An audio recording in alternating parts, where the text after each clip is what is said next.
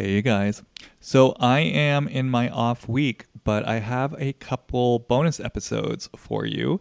One of which is this episode. It is a conversation I recorded with Lara Marie Schoenhals, whom I know a lot of you know from Sexy Unique podcast. We sat down a couple months ago and watched um, Randall Emmett's debut film, Midnight in the Switchgrass, and we just broke it all down and um, I just actually I never got around to editing it just because of time, energy, uh, bandwidth sort of stuff. But I finally completed it and thought I would leave it here for you guys this week. Okay, guys, I hope you enjoy.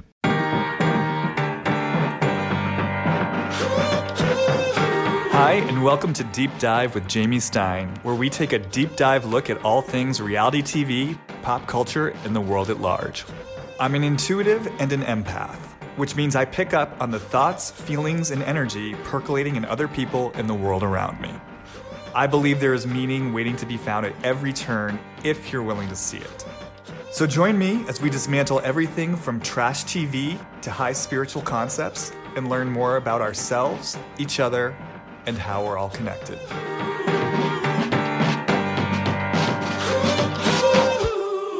Hi, everyone, and welcome back to a special episode of Deep Dive with Jamie Stein. Um, I am here with very good friend of the podcast, Lara Marie Schoenhals, uh, who most of you, I'm sure, know as the host of the iconic Sexy Unique podcast, as well as Beverly Hills Angels, Sex Saving Sex in the City, and all sorts of different podcast iterations. Hello, Lara. Hi, thank you for having me. Oh, I'm glad you're here. How are you today?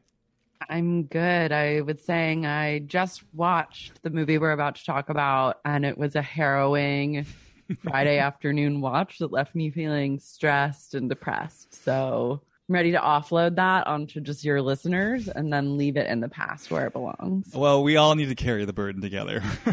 mm-hmm. um, so, yeah, as indicated, some of you may or may not know, but July saw what I would call a very important cinematic event in terms of reality TV landscape, and that was the official release of the directorial debut of one Randall Emmett. Uh, he released a movie called, I always get this wrong, it's called Midnight in the mm-hmm. Yes. Yeah, I always want to call it like Murder in the Switchgrass or Midnight in the Switchblade. It's Midnight in the Switchgrass. Uh, TBD what the actual significance of the Switchgrass is in the movie, but it is called Midnight in the Switchgrass. And um, I just thought we needed to kind of do our due diligence as Bravo devotees and and fans and analysts of the Vanderpump Rules universe to like stop in and and check out this movie and and what it wants to reveal to us about Randall, about the cinematic universe of Vanderpump Rules, and anything else it just wants to reveal to us about ourselves as a collective. So I asked Lara if she'd be willing to watch the movie, and she was. And we both just finished it today, and we thought we'd kind of drop in and see what wants to be revealed. Yeah, a debriefing, if you will. Exactly. We're doing it so you don't have to. Although you're mm. welcome to go watch. Although you probably did. If you're listening to this podcast, chances are you're very familiar with Midnight in the Switchgrass, or at least the Vanderpump Rules universe to some extent. Oh, yeah. I, I actually don't know that many people, I think even people who are in the Vanderpump Rules universe, I don't know that many people actually took the initiative to go seek out Midnight in the Switchgrass. What really shocked me was that it has a 9% rating on Rotten Tomatoes, which I think is mostly due to people troll rating it low because it was not a 9% for me. And I went in with the true lowest of the low expectations and was kind of presently pleasantly surprised. It was better than I thought it would be. Well, I went on a journey with it where initially I thought it was better than I thought it would be. And I would sort of maybe specify that by saying it wasn't as incompetent as I thought it was going to be. Like there was a degree of competency to it that I was surprised by, but then as it continued to evolve and unfold, I found myself less and less impressed. I mean, don't get me wrong, it's a real piece of shit, but like it's not just like a horrific, awful piece of shit. It's just like your run of the mill piece of shit movie. Yes. Like I thought going in, I sort of thought, I had a hope, you might even say expectation, that it was going to be incomprehensible, just like a total complete mess. Kind of like, I mean, because I actually am someone who loves a good bad movie. And um, inter- interestingly enough, Bruce Willis, who is one of the quote unquote stars of this film, he is uh, the star of one of my all time favorite bad movies, Color of Night, the erotic thriller from 1999.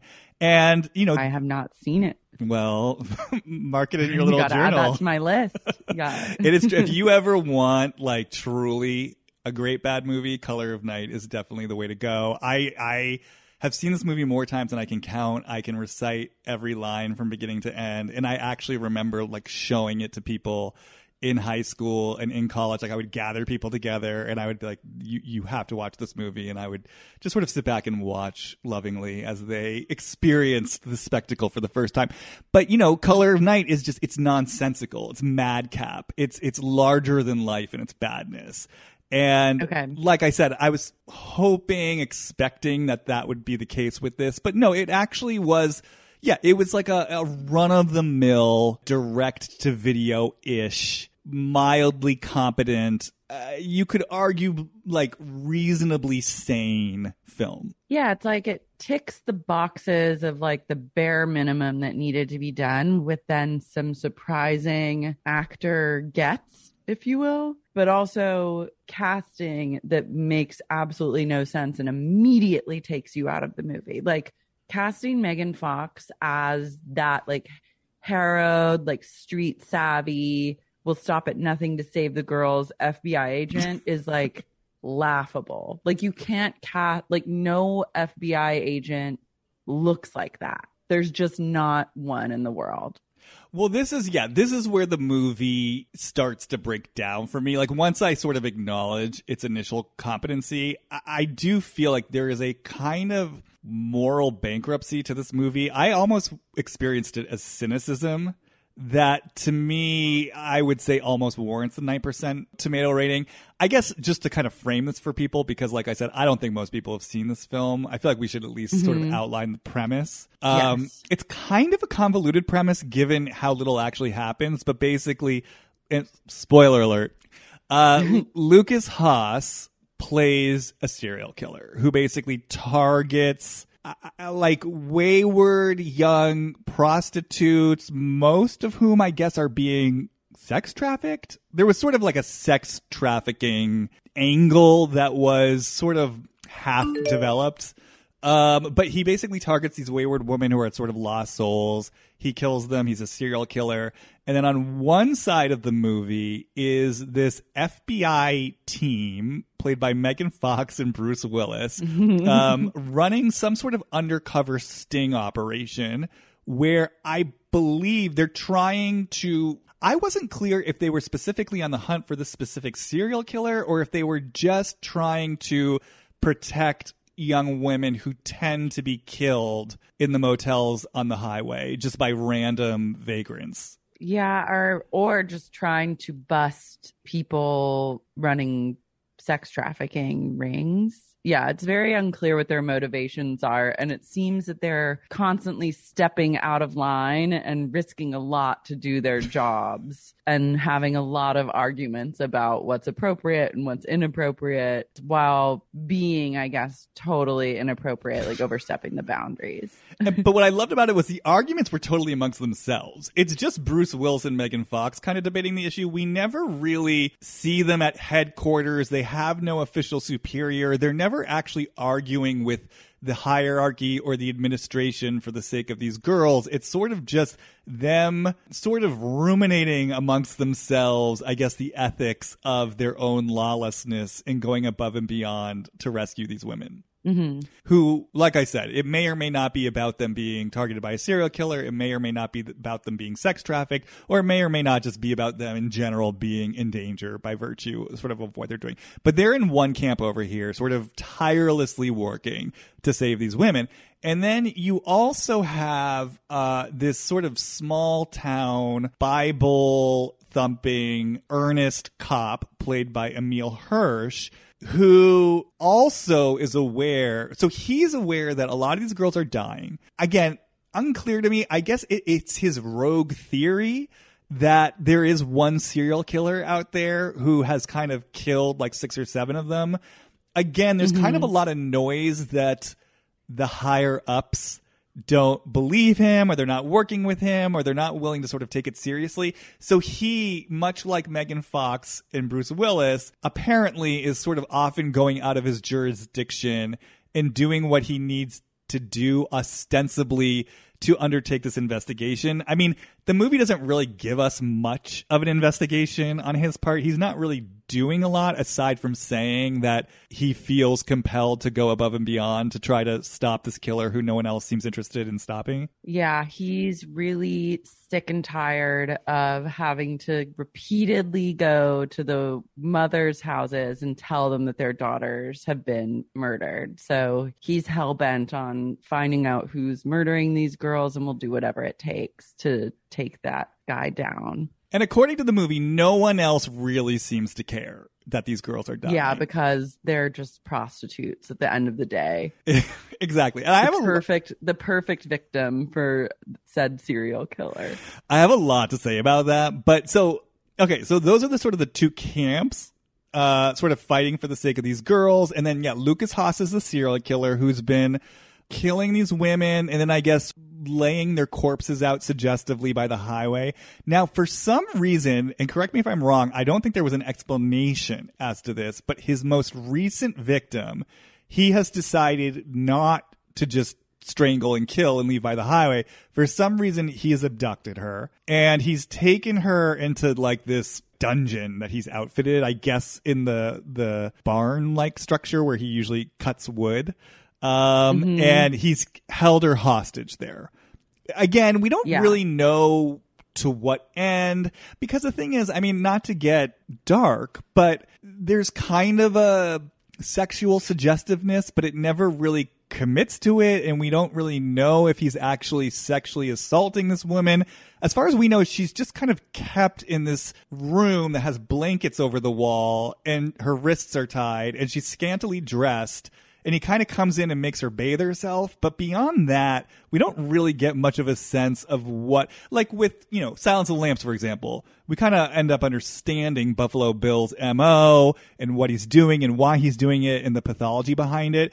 Lukas Haas just kind of presents as your garden variety serial killer who I guess is just abducting this woman to abduct her. Yeah, we have like a sense that he like he's a he's a man living a double life because he has a wife and a child and he's like a devoted husband and father, but then at the same time he's this like merciless serial killer of sex workers. And it, the only time we kind of get a glimpse into the why of everything is when he mentions to the girl that he's abducted that his daughter is here to save his soul or something. So then we were like, oh, maybe there's some like religious element to this or like I don't know what the belief is, but that was the only glimpse into any sort of like inner workings on his part. Well, we got one other glimpse into his inner workings, and I thought it was a very sophisticated, subtle, and elegantly um, executed glimpse into his inner workings, which is in, in I think it was one of the only murder scenes that they actually show on screen. He has a prostitute in the motel room, and he's dancing yeah. with her. And as he's holding her close, first he says to her, "Oh, you're a good girl. You're a good girl," and he he pets her lovingly. And then all of a sudden, something in him switches, and he says, "You're a dirty girl. You're a dirty prostitute." And that's when he strangles her. So I felt like that was Randall's subtle, sophisticated way of letting us know that there was some sort of inner conflict in him around women, and I guess Yeah. being attracted to women, and perhaps what it means for a woman to be sexual. Purity versus impurity. Exactly. It's a character study in darkness and light and how one can hold both of those things in themselves at the same time. Exactly. And I did I did do some research after I watched it and I did I so I was like reading interviews of Randall and he was talking about how important it was for him to capture the complexity of humanity in that there could be a character who both does depraved things like killing women, but then we also see him at home as a husband and a father. And, you know, God bless his soul. Randall Wow, seemed the first person to explore these huge themes. Hats off to one Randall Emmett.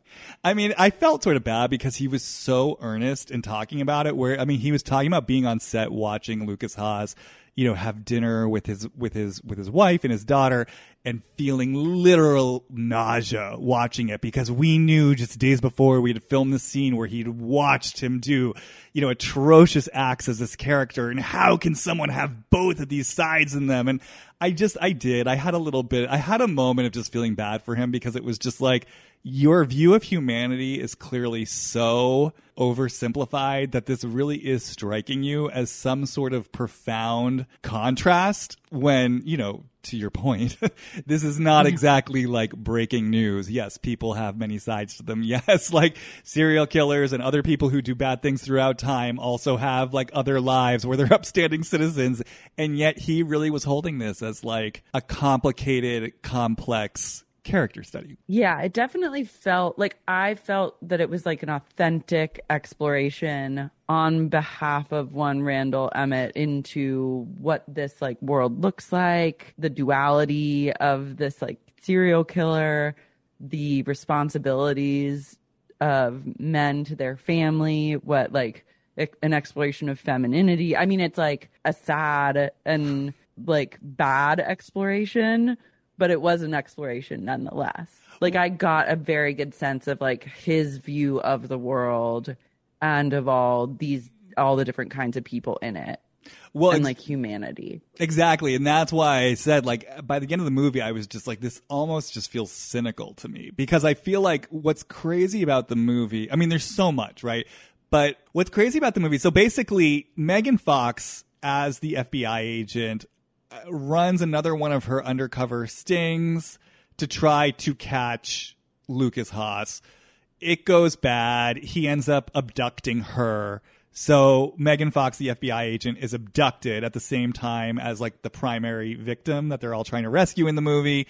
And then sort of towards the climax, Megan Fox, you know, who's chained up, she basically gives the other victim who I mean, this is how by the way, this is how little of a character this woman is. I don't even remember the the char- I watched this movie today. I cannot tell you that character's name. The I can't tell you a single character's name in the whole movie. You're actually right. I don't know a single character's name either. I don't know anyone's name. Yeah, that's uh, it. So, victim number one, the woman, you know, the woman who's been abducted the whole movie, Megan Fox kind of gives her this pep talk and basically says, like, you got to get out of here, you got to survive. And it's through Megan Fox's, you know, rallying that the first primary victim manages to find a way to escape and, you know, kind of finds help and whatnot. And it's just what's what's crazy to me is that apparently, like in reading interviews with Randall and also the the actress who played the primary victim, and then also what Randall was saying about why Megan agreed to do the movie, is that in Randall's mind, this movie was actually in many ways about female empowerment and female unity. And it's like, I mean, first of all, actually, before I even get into that, I just want to talk about the fact that this movie is positioning itself as being a voice for the voiceless, as being a voice for, and Randall has talked about this, like, you know, there are these, these girls who are getting killed and society's left them behind, and this movie is giving them a voice. And this is why I call it cynical because it's like, these women are still voiceless in this movie. I mean, there is no representation of these women aside from the woman who gets abducted and is like bound and gagged the whole movie. Like, we never once, this movie is told primarily through the point of view of the FBI agents It's told through the point of view of, you know, the, the Bible, the God fearing law enforcement, Emile Hirsch. It's told through the point of view of the serial killer. It is not once told through the point of view of the voiceless woman that it is purporting to give a voice to which I just kind of want to start right there. The fact that you are announcing yourself a champion for these lost souls, and yet you are still relegating them to the role of the exploited victim who runs around basically being used and abused by men, scantily clad the whole time. The camera lingering on like their half exposed butt cheeks as they're like trying to escape you know, the imprisonment. It's just, and for Randall, to your point, to actually view this as a, as a voice for the voiceless, it's kind of insane. It's insane. And also to think of the roles and like the archetypes of women that are represented. It's either you're like a drug addled prostitute, like side of the road hooker. You are a mother. You are just a elder, single, living alone, like grandmother, or or just like an elderly loner, or you are in control, but you also are like stunningly gorgeous. Like the per, like truly I can't express like Megan Fox has eyelash extensions. She has a full face of makeup the entire time. Her contour is happening. Like all the injections are working together. The symmetry of the face is like perfect. Like there's never been an FBI agent that looks like this. Like it, and if there is, you wouldn't trust them because an FBI agent should not have the time to like get eyelash extensions and contour and lip injections. Well, that's the thing. This felt like Megan Fox's character felt like Randall's version of an empowered female character. You know, and of course, yeah. that version of an empowered female character, yeah, first of all, she looks like Megan Fox. You know, mm-hmm. second of all, let's not forget like what this character's role in the movie is. Yeah, I'm an FBI agent and what I do is I use my sexy appearance and my feminine wiles to go undercover as a wayward prostitute and then basically from there, like I beat up men. And then of course, even that, it's just such a caricature. It's like there's no sense of actual ownership of like feminine, female, womanly energy. It's just basically like, I'm a hot babe who can shoot a gun and kick the shit out of guys, which is basically like in Hollywood terms, it's sort of male. It's like the power. It's like equivalency of male power, basically.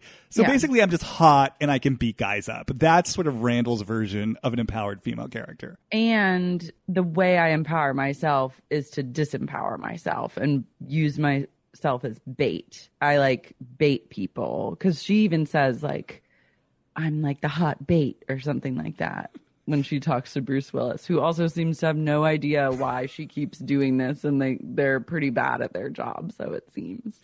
And and let's also point out the fact that she, I mean, a lot of the characters have backstories in this movie, and they're not afraid mm-hmm. to wield them. And she has a backstory, and of course, her backstory is that she was a victim of sexual assault you know, so she is actually a literal victim. And of course, that's what's motivating her to go out there and be sexy bait for, you know, for, for the dangerous men out there. And let's also not point out the fact, let's point out the fact that her role in the movie as the empowered kick-ass female is to ultimately be bound and gagged and abducted and you know yet another kind of victim of the serial killer's game that he's running yeah so there's no real great representation of women in this entire movie. And I also want to say, even like the wives and the mothers, like um, Lukas Haas's wife. First of all, the women all look the same in the movie. They yeah. all look like kind of a version of Megan Fox. Even the grandmother who like lives in the countryside of Pensacola, Florida, where the movie takes place,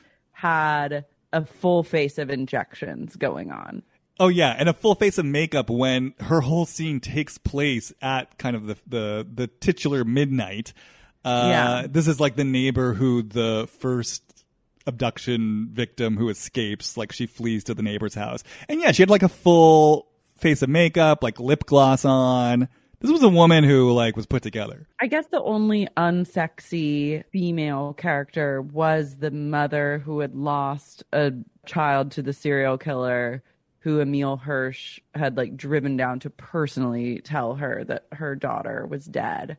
Mm-hmm. And she, Like, she was harrowed and had experienced such a profound loss. Like there, then your female identity and like looks are just like they are tossed by the wayside just to live the rest of your life as like a grieving, like unsexy, non asexual woman.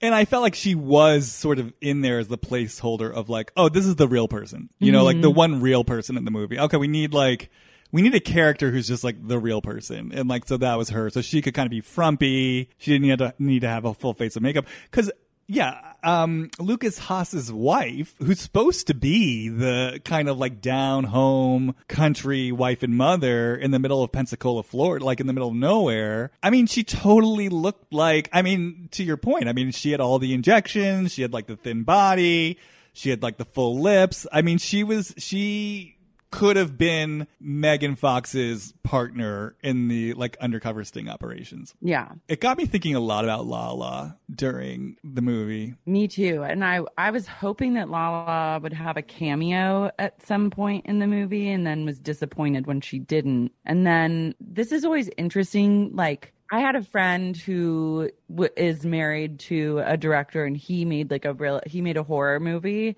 and then after I watched that horror movie I was like damn like he was like thinking cuz it was like a creepy landlord who's like spying on all the tenants and a lot of them are female and he's just like such a creep and it's like kind of horrific.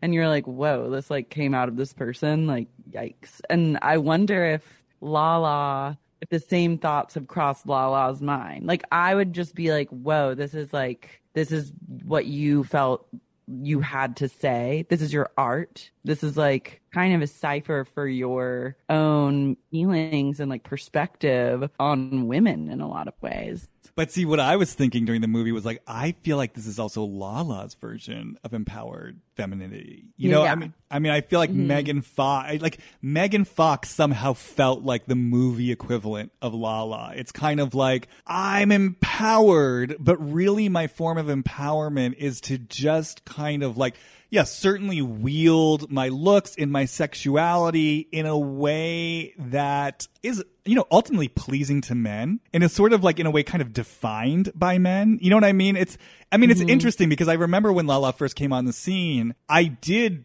really like her, you know, in part, I think because she was such an underdog in that world. And also, at the time, there was a way in which it seemed like she sort of really owned who she was and was unapologetic about it. And I remember actually saying, like, she's like a feminist icon.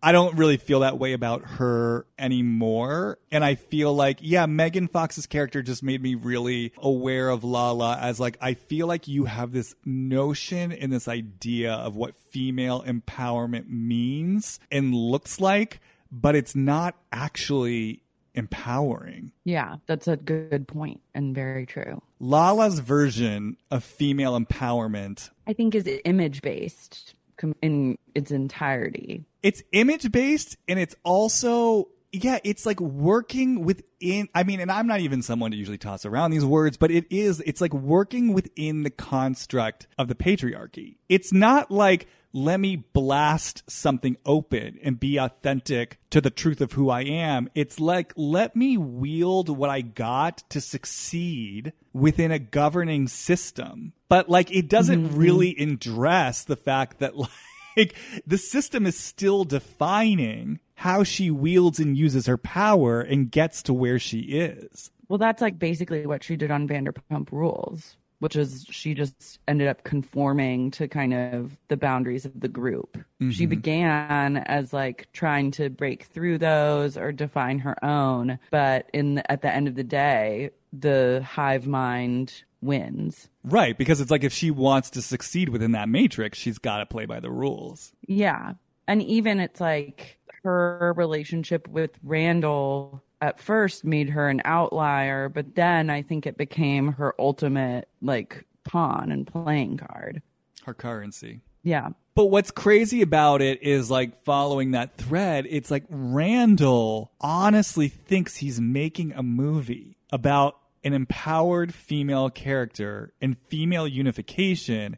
and remains totally blind to the fact that he is the agent of the oppressive system, that he's still just sort of creating something, yeah, that exists from his warp. I mean, he is essentially the serial killer, right? The serial killer, Lukas Haas, is sitting there saying, Oh, you're a good girl. No, you're a bad girl. And there's this sort of mm-hmm. blunt, crude, crass division in his mind, in his psyche about women. And I feel like in some ways that's what's being revealed in Randall, where it's like, I'm ostensibly saying that I want to empower women.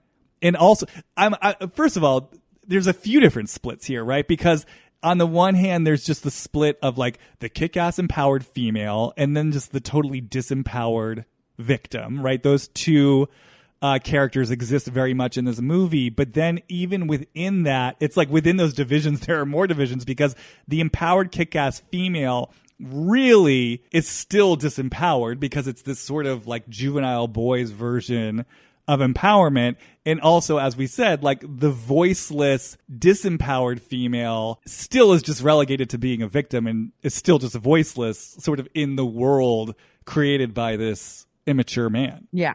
And we actually never see true resolution for the victim number one who escapes. Like, we know that she does eventually get to a safe, she gets to like the neighbor's house, but there's no like, there's never a follow up where we see that she's like come home or like not, where she's like looking healthy and safe, etc. I think there was one fleeting shot of her being reunited with her sister on like a dark porch. I think they're like holding each Oh, other. really? I think it was a it was a quick. Oh, I didn't. It was quick, but I think it's interesting because then it immediately shifts to the last shot of the movie. Of course, is Emile Hirsch, and I think is he like crying Mm-hmm. as he hugs the uh the mother of one of the victims. Yeah, I think so. It's like he's finally gotten to come back to her and say, I did it. And it's like, self congratulatory well, exactly. That was my point. final scene. yeah, it's like this is this movie is like the fact that it's really begins and ends with Emile Hirsch's character. It's like so again, mm-hmm. you're you're giving a voice to the voiceless, and yet this whole journey is really being told through Emile Hirsch's eyes and how it impacts him and how it fuels him. And this is something, by the way, I mean, I see this in Hollywood all the time. Did you see um, Wind River? Is that what it was called? Wind River? I didn't. The Jeremy Renner movie directed by, is his name Taylor Sheridan? I didn't see it, but I just was that the one where Elizabeth Olsen is an FBI agent. Yeah, yeah, yeah. Uh huh. That was a, I can't with like a sexy, beautiful FBI agent. Like after you've seen Silence of the Lambs, and that really shows you kind of what an FBI agent in training would be. Like anything else that doesn't meet that aesthetically is like I'm taken out of this. Also, this girl is like what 22. Like I just am not buying it. Well- in Silence of the Lambs, at least they had Jodie Foster. Like yeah, she was very pretty and plucky, but they also that she was age appropriate for where she was in her training and like her career and everything and they did a good job of like fleshing that out and like catering to it But what was crazy about Wind River, Wind River, first of all, was critically acclaimed. I just want to say that. It was like critically acclaimed. People, you know, still champion people it. liked it Yeah, and I want to say it was another one of these movies. I mean, literally, because it was about the victim. you know, of course, another female murder victim is a Native American woman. And at the end of the movie, there's literally a title card that comes up that says, like, you know, statistics about how many Native American women go missing, and there's never resolution on their cases. And I'm just sitting there like, you are actually pretending like this movie was about the Native American woman because let me tell you, the movie was about Jeremy Renner it was a story about like the struggles and plight and the crimes perpetrated against Native American women told through the eyes of the white man trying to solve the case. And of course, Jeremy Renner has a backstory where he was married to a Native American woman and then something bad happened to her and that's what's motivating him. And of course, you know, once again, like with Randall Emmett, Taylor Sheridan is a white man. And it just, uh, to me, I I just found that movie so offensive because it was just sort of the, the ultimate example of, of like, we are completely appropriating this experience. We're pretending that we're giving it representation, but then we're not actually willing to give the story to the actual characters to whom this movie belongs. We're pretending that we are, but we're still giving it to a white man. And I just felt like that's exactly what uh, Midnight in the Switchgrass was doing, where it's like we're pretending we're giving a voice to these voiceless women. This movie had no exploration of sex trafficking, no, no, no examination of the ins, the outs of it, the kinds of you know women who fall prey to it how they're set up for it. I mean, there's no actual driving thrust exploring that. We are entirely with the people on the outside of it and primarily with the Christian, God fearing local cop who, yeah, closes the movie with a close up of his like emotionally broken down face because he's finally getting the catharsis that apparently he needs in this mm-hmm. crusade to give a voice to the voiceless. And also interesting, like his relationship with his family and how, because like a lot of that character's conflict is how much time he has to take and spend away from his family in order to do his job and fight for these victims. And so he's like sacrifice. You just realize how much he's sacrificing the whole time to save these women, which is interesting because I wonder if Randall has like a similar daddy's got to work now girls conflict. Well, you're reminding me in his own life. Yeah, one of the things that kept bothering me at one point, Emile Hirsch says, "Oh my god." It actually makes me angry just talking about it because I, I found this part so patronizing. He literally says at one point to someone, because he's talking about why he feels so, you know, passionate about, you know, fighting for these girls. And he literally says something like, you know, just because someone's an addict or they've lost their way doesn't mean they that their life has any less value than the rest of us or that they're not like worthwhile human beings. And I remember just kind of like hearing that and it just, it really made me pause because I just thought, wait a second. First of all, I felt like the movie, I could feel this is Randall Emmett thinking that he's conveying an important point of view. And by the way, I did do research after this and I read interviews with him and he did like Randall literally said those words in his, in his interviews. Like wow. I was drawn to this movie because, you know, look, just because someone's an addict or has become a prostitute doesn't mean like their life doesn't have value. And to me, I was just like, why would you even think to say that? Like the fact that you even, cause for me, it would never even occur to me to clarify or to specify that someone's life still has value, even if like they're a bit of a wayward soul, because to me, that's implicit. Of course, someone's life still has value. And I just feel like if you're saying those words, that's because on, if you feel the need to clarify that, that's because on some level, you actually do believe there's some sort of hierarchy of worth in terms of like human life and human value.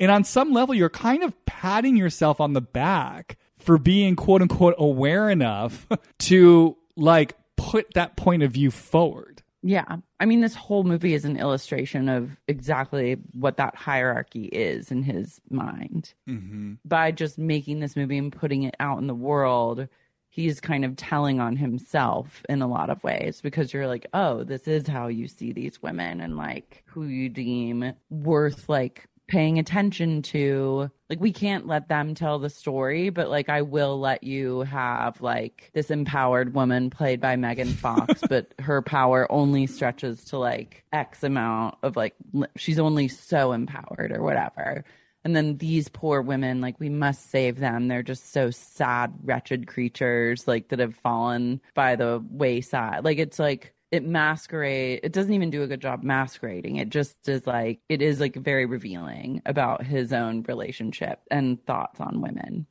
Yeah and then the fact that they're used as a prop for his sort of self-congratulatory oh see i'm giving a voice to the voiceless. Mm-hmm like that's kind of all but that's Hollywood. I mean, he's not doing anything that hasn't been done on like much more like much grander and more refined scales.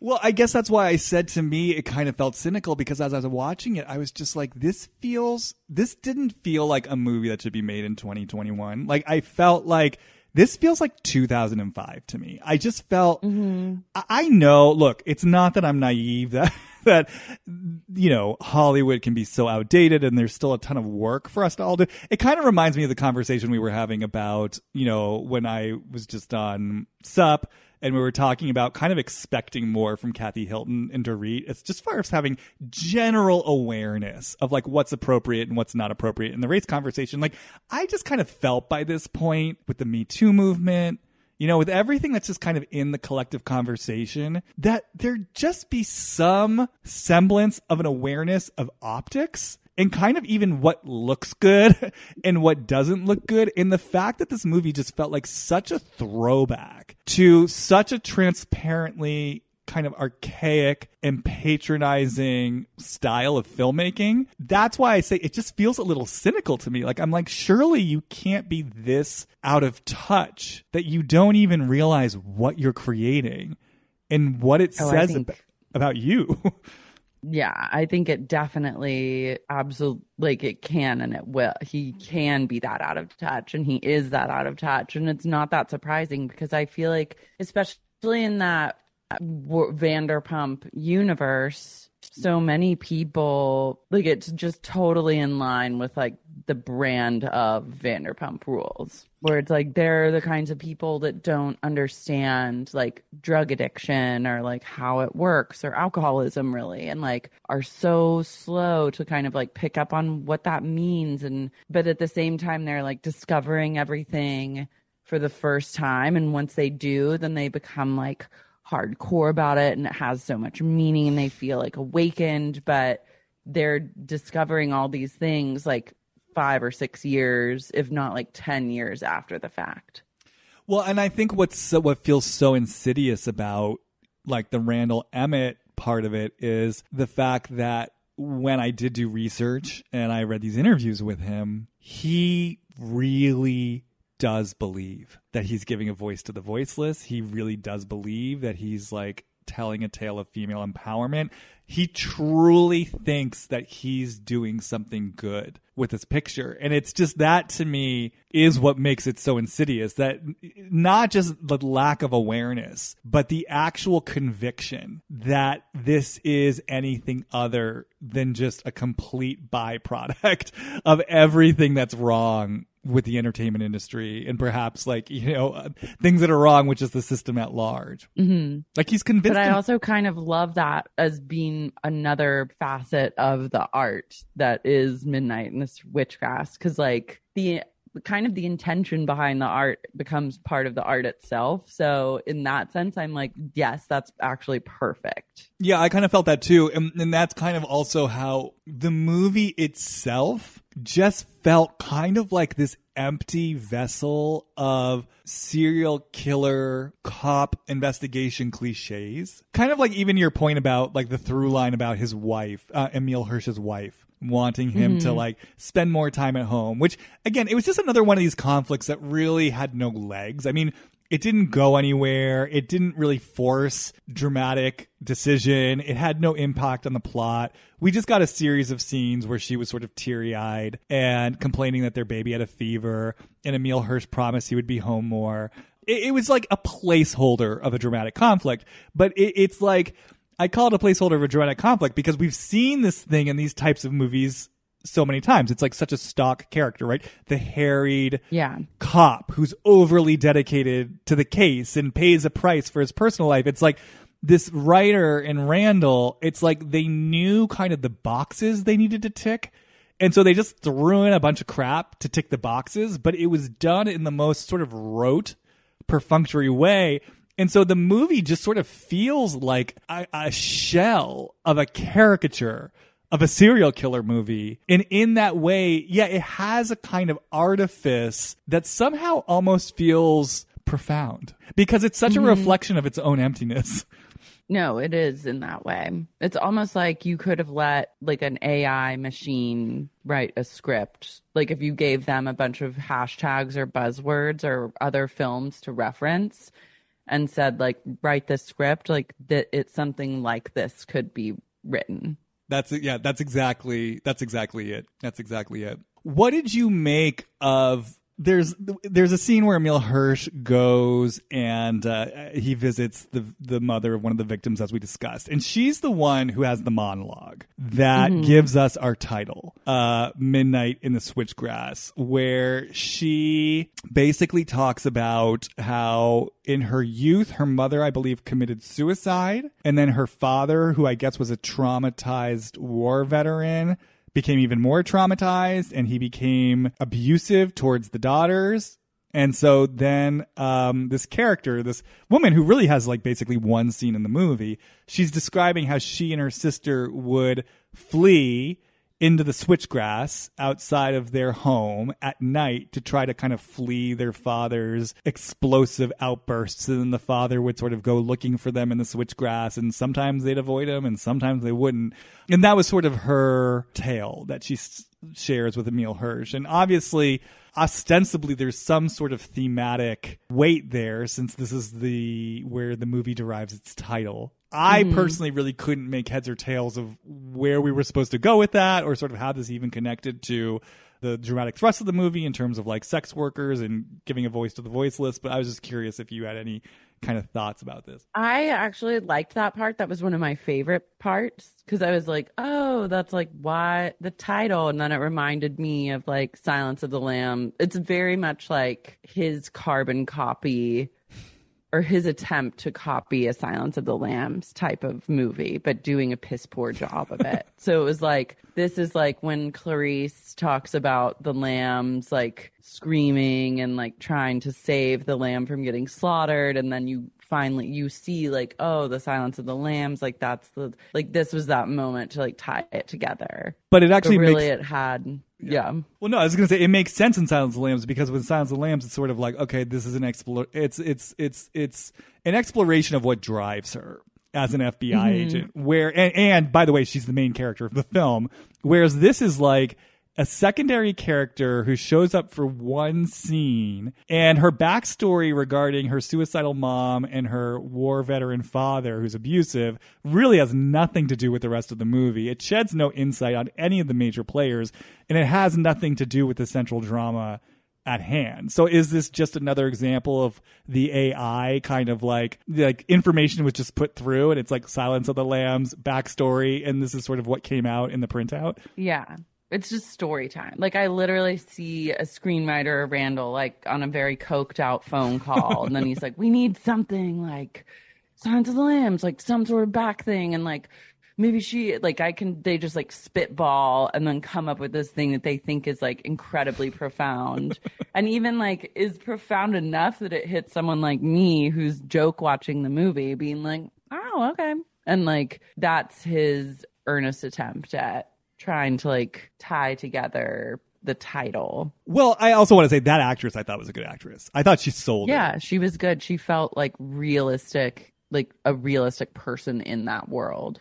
Yeah. No one else really did. Maybe like the girl, like the victim number one of the serial killer that we see, like kind of stumbling out of a hotel room and whatever. Like maybe she felt like a kind of grounded, but Machine Gun Kelly, I guess he was kind of seemed grounded in the world to some extent. Yeah, actually I thought he was pretty good. Um, Emile Hirsch wasn't bad. I mean, he just had so little to work with. I mean, literally, Yeah. you know, part of the way they establish his his Bible fear, fearing ways is he comes home, kisses his wife, kisses his baby, and literally says out loud, "Lord, I am blessed." And I was just like, Yeah. "Oh God, really? Like, really?" his wife, like, I just don't understand what the casting process was like. Like, it's like they never had people screen test with each other and then just offered random people roles and we're like, this will work. And you're like, Emile Hirsch doesn't mesh with this woman. Like, you can tell that they just wouldn't be together IRL. Like, Megan Fox and Bruce Willis, like, that totally takes you out. Like, anytime, like, you're watching a different movie, and truly, that's where the dialogue is. Some of the worst dialogue are, is the dialogue in the scenes with the two of them together. I mean, Bruce Bruce Willis's presence in this was just mystifying. I I I actually assumed this was a payday for. I thought this was like kind of like Emmett doing his usual thing, where you know the It way. he- was. But I he, actually he shot in one day and got a big payout, I think, for it. Well, this is what's crazy.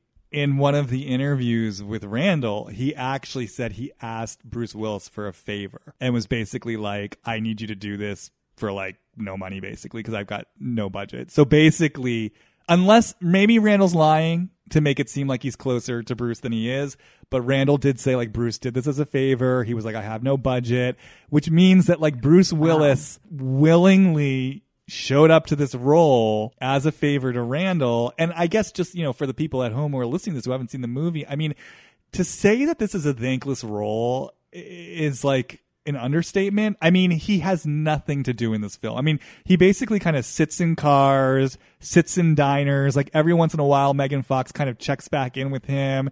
He kind of just sort of like grumbles out a line here and there. I mean, it is if if if you needed a textbook definition of what it means to phone a performance in, I feel like this is the performance that would kind of come up on the screen to like give you that information. I mean, Bruce must have, he's probably made so much money off of Randall movie roles that he felt like doing him a solid wouldn't, was owed. It's very unclear. Well, that's what Randall said. Randall said he's, Yeah. you know, I paid him so much over the years, which again, I was like, okay, is this Randall, you know, inflating stuff? But maybe it's true. I guess I also just sort of question. I mean, of course, I understand the financial value of having a star in the marketing material, no matter what. But from a filmmaking perspective, there is something just sort of strange and distracting about having this megastar not in like a one scene cameo role. You know, it makes me think of like Christopher Walken in like True Romance. You know what I mean? He comes in for the one scene. But to be in this like supporting role that really mm-hmm. has nothing to do, it's just to me, it was, it was, it, it made the movie feel even more like an incoherent mishmash because all Yeah. I'm doing is sitting there thinking like Bruce, Bruce Willis is just hanging out in this film with nothing to do, playing the most ridiculous character. He could not seem more passionless about this undercover sting operation. Yeah. And he, we don't even get, like, I feel like when you are a diehard, no pun intended, Bruce Willis fan, you're tuning in for just like that Bruce Willis feel and like the vibe. And you don't even get that from this movie. Like, you don't even get the satisfaction of him getting like a good one line off or having like a small action sequence or something, or even being like iconically Bruce Willis in any way. It truly is like you could have taken flipped him out with any older gentleman and it would have been it would have not have made a difference The vibe was a vibe of defeat. mm-hmm. It just, he felt defeated to me. He well, felt, he felt yeah like an actor that had to do a day of unpaid work and felt angry about it it felt to me kind of like I've had this whole career and this is what it's led up to. What's happened to my life? hmm and megan fox like is not a good actress either and i feel like this really showcased that Well, what was shocking to me, so I was reading some of the reviews, and a lot of people were saying the only redeeming part of this movie was Megan Fox. Oh, see, I didn't. I think that she's really bad. I think that she doesn't, it's like she doesn't know how to react to people. I don't think this is the role for her. And so I guess me as a viewer being taken out of it just from like that perspective, I'm not going to see her as being a good actor. I thought Lukas Haas was really good in it. I did like Lukas. Lukas Haas, when it focused on him and his character, that was the one part. I mean, don't get me wrong. I'm not saying it was good per se, but it was the one part of the movie where I started to feel engaged in a different type of way. Um, just like the little stuff, you know, him, he has like a secret compartment hidden behind a bookshelf where he stores his victims' clothes. And there's one scene where they, you know, you watch him take the clothes out and he sniffs them and he kind of starts to masturbate, but not like totally. Things like that, like getting into the details of him as a killer, that to me is where the movie started to come alive a little bit. And maybe that just says something about, you know, maybe that's the truest part of Randall coming through in the film. I don't know. Uh, but I did think, I thought he was good. I thought he did the most that he could with the material. Yeah, and I was I was enga- I was engaged by him. I was engaged by the the woman who had the one scene role role where she gave the monologue about getting lost in the switchgrass, and I think that was it. I like the title "Midnight in the Switchgrass" is like an evocative. It's an evocative title, but everything about this movie did really fall flat. Well, and also Switchgrass did make an appearance at the climax because when the mm-hmm. first abduction victim makes her escape, she is crawling around in the switchgrass. Yeah, trying to escape the killer who's like chasing after her. So that was kind of like a full circle moment. One interviewer did ask Randall about the symbolic significance of the switchgrass. What did he say? I mean, it, you were kind of you kind of hit the nail on the head. He didn't really have much of an answer except to say that's where the bad stuff happens. um, and he was, and then he said it's just this theme of darkness. Which you know, I want to say, I actually like back in the day when I worked with writers and you know was was teaching um, screenwriting. I actually wrote a whole article about that very thing where like when a writer says something like the theme it's about the theme of loneliness or it's about the theme of darkness and it's like no no that's that does not qualify as a theme. You can't just like throw shit at the wall and say it's a theme. Like a theme has to actually be a an executed idea that's like spoken in a full sentence that has like a subject and a verb and a whatever is on the other side of a verb. Like it has to be mm-hmm. a point that is made through dramatic action. And I feel like Randall is coming from that kind of school of storytelling of like, if I just have this cool idea and throw it against the wall, it's a theme, a darkness. And that's where the dark stuff happens. And yeah, to me, it was just kind of further proof that I don't think there is any kind of real deliberate thought behind the switchgrass. I think he thought it sounded like a cool title. And to your point, I think he felt like there needed to be some sort of like, yeah, cool backstory throwback. And that's sort of as much thought as he's given it. That makes sense. It feels right.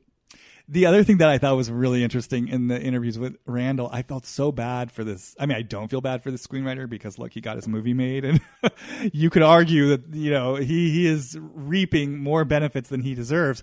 But um, Randall talked about like, oh, working with that writer was a dream. He he made himself so available. I mean, at two o'clock in the morning, I just get these ideas of what we had to do, and I'd call him, and he'd always pick up my call, and I was just like, can you imagine like trying to just get a good night's sleep and at 2 or 3 a.m like your phone's ringing and it's randall with one of his like crazy ideas for like what we have to do with midnight in the switchgrass No, I would kill myself. That would be the worst possible kind of collaboration that I can imagine. But everything you're saying, again, it feels like that is exactly what was happening. like I can picture that happening multiple times, and then this is the product that you get. I'm interested to see if Randall gets to direct another movie because this one, or I think he is, but uh, I mean, this one performed I mean, to say it tanked is like that's even a compliment because I looked it up and it was a budget of 15 million and it made $69,000. no yeah, so I think that I mean, he has a real flop on his hands if those numbers are true. I mean, that's just what you can find online. So, wow i mean not that i think this movie would have been a hit anyway he could always kind of deflect to covid yeah. But I mean, in this movie, it's like there are not a lot of reasons if you can just get the bare minimum execution done. There's not a reason, a lot of reasons why this movie would have to be as bad as it is. Like, if you can, there's such an appetite for true crime stories right now. In the right hands with the right writer and director, this could have been like an HBO Max show or like some sort of mini series or like whatever. And then you just put it in this person's hands and this is what you get. Like you bungle it so badly. And you also have access to like high level talent and you can't even use them appropriately. Well, and also this movie just didn't know what it was because the truth is, it's like, yeah, is this a like a serial killer movie or is this a movie about sex trafficking? I just, I just feel like if you're making a movie about giving a voice to the voiceless, then just make the movie about that. I felt like they were trying to fuse two different films together, and you kind of just even saw that in the fact that like there was this whole like band of heroes. You know what I mean? Like we had the FBI team, then we had the local cop. And what's so strange is, you know, Bruce Willis's half of the FBI team pretty much just sort of gets left behind at a certain point. He sort of drifts away from the movie. It becomes about Megan Fox sort of teaming up with the local cop, but the whole movie just kind of felt splintered to me to where I was like, what am I even watching? And could you just pick one? Because with the um the sex trafficking through line in the way that I was saying we don't really ever get into the world of sex trafficking. I also felt like we didn't really get into the world of the serial killer. And like I was saying before, I really didn't understand why his MO suddenly changed. Why was he suddenly abducting girls when before he was sort of leaving them on the side of the road? What was his intention like in abducting her? Because right before she escapes, Megan Fox basically says to the first victim, she's like, he's going to kill you tonight which I didn't really understand mm-hmm. how she knew that, but she was like, he's, he's going to kill you tonight. And then I'm going into your room. And I guess then she's going to be kept in the room until he kills her. There was, like I said before, there was just no real understanding of what his, his MO was or what was driving him. So I just felt like it was neither a serial killer movie, nor was it a movie about sex trafficking. And the two things just kind of canceled each other out. Yeah. Even my like trauma from watching it is gone now. Like it makes so little of an impression that it's like, I just don't, I guess I don't like violence for the sake of violence. And that a lot of this movie felt like that. But then once it's over, it's over. Yeah, I mean, it was interesting because I, I, I did find myself a bit disturbed by the movie, and I, I don't. I'm not. I, I'm pretty. You know, I, I, I'm okay with movie violence. You know, I mean, again, I love bad movies and I watch all sorts of movies. But again, I think because there was something that struck me as so cynical about this film and really just how sort of blunt and crass its double standards were. Again, it being 2021 at this point and just sort of watching the way, for example, when Lukas Haas does kill the one girl that we see him kill, like real time in the movie, the way the camera makes sure to linger over her body and her mini skirt before he kills her in the way that it very much kind of engages in this push pull between like on some level you're clearly supposed to be titillated before she's dispensed with in this gruesome way. And i think because it just was so shallow and so superficial you'd almost think that would make it more tolerable. But i think for me especially with sort of where we are as a collective the shallowness of it the roteness of it the workman-like kind of perfunctory nature of it to me it almost made it more disturbing because i was just like don't we know better at this point? Like it, it disturbed me. It really did disturb me. It just it, it stuck out in such contrast to like just the complexity and the nuance that can be out there at this point Mhm. Yeah, totally. I mean, part of me just wants to say we don't. I mean, I know this isn't totally obviously this isn't true, or else this movie wouldn't have been made. But part of me wants to say we don't live in this world anymore. Like this isn't. These aren't the No. types of stories we watch anymore. No, or if we do, they're like far more refined than and nuanced than this. But this is like Randall Emmett making like in his mind a refined and nuanced feature film. I mean, he had literal nausea when he realized, you know, he was exploring a man who could both be a husband and a father and a serial killer. Yeah. So I don't know what the darker thing is. Is that like a film like this was made present day, or that Randall Emmett had this experience while making it? I mean, it's just you have to like you have to wonder about the way in which he's perceiving the world. hmm If that notion, that to my mind, overly simplistic notion that there can be a man who's an upstanding husband and father who also has a secret mm-hmm. life, if that makes Randall Emmett, if that's a nauseous experience for Randall Emmett, you really have to wonder about how he's experiencing the world. True. he did make a comment in one of his interviews where he did refer oh he was talking about he was talking about the the referring back to the backstory that explains our title with the switchgrass he, he was talking about the abusive father who was like the war veteran in this in this in this tall tale. And he referred to the guy he was like yeah i mean he was this horrible person. And even that just struck out that sort of stuck out to me. I was like oh it's just so interesting that you're like first of all in the movie, she explains he was like a traumatized war veteran. Uh, you know, his wife committed suicide. I'm not like justifying his apparent abuse to his daughters, but obviously this is a man who was like sort of tormented by inner demons. And I just thought it was so interesting that like as the director of this film, especially someone who was apparently giving voice to the voiceless, to refer to a character as like a horrible person, it just was another indication of like, Randall, you see the world in a very binary, sort of childlike heroes, villains, good, bad sort of way. And that, that to me is more disturbing than the notion of a Lukas Haas character who can have a double life. Your lack of an mm-hmm. awareness of duplicity and nuance in that possibility is more disturbing to me than the serial killer who is also a husband and a father. Yeah. I didn't think I could come away from watching this being more disturbed about Randall, but now he's he's really proved that wrong, that perception wrong on my part. And now he's raising little ocean. I know. Three daughters. Also, yeah, just like three daughters Oh, at right. home. I forgot about Yeah. that. Yeah. So just interesting, like Randall's relationship with women. God, someone's got to get an interview with his ex-wife. I'm sure it's coming. I want to know Same. because she was with him in the first place. hmm You know what I mean? Yeah. I want to think of her as like, because you know, in a way, she's like she got away. Oh wait, he didn't. He met Lala when he was already kind of separating from her, right? He didn't Yeah, leave her so. for Lala, right? So like, there's a way in which she's got away. So you kind of think of her as like having some grounding or being more with it than Randall. But then you remember, like in the words of Judge Judy, she picked him. Yeah. And she has two children with him. So I don't think you ever get away when that happens. And it's like he, Lala, the look of those two women is so similar. It's like, oh, Randall definitely has like a type of woman that he goes for, which is a, just another interesting facet.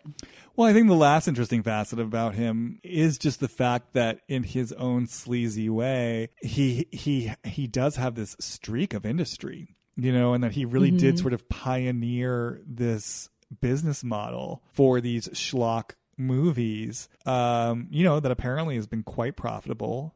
And that, you know, I, I mean, I, I knew that he produced The Irishman. I didn't realize he produced Silence. You know, it's like, you know, somehow like then shimmied his way into, you know, some of these really interesting movies and he's he's an interesting guy because it just makes you wonder if he weren't so emotionally immature and kind of overly invested in what just feels like kind of the most shallow sort of superficial aspects of the industry. What would he be creating or what could he do? Because he clearly i mean look he's not he's got he's industrious you know? I mean he is a mm-hmm. man of he creates things. Yeah. And he's found a niche and has made it work. I guess the last thing I'll say is I, I couldn't help it. I just kept the whole time imagining sort of Brittany and Jax's enthusiastic response to the movie because you know they loved it and you know Oh, loved it. Yeah, I'm sure Jax thinks it's like uh, like an incredible film. Like everyone should see it. Had him on the edge of his seat.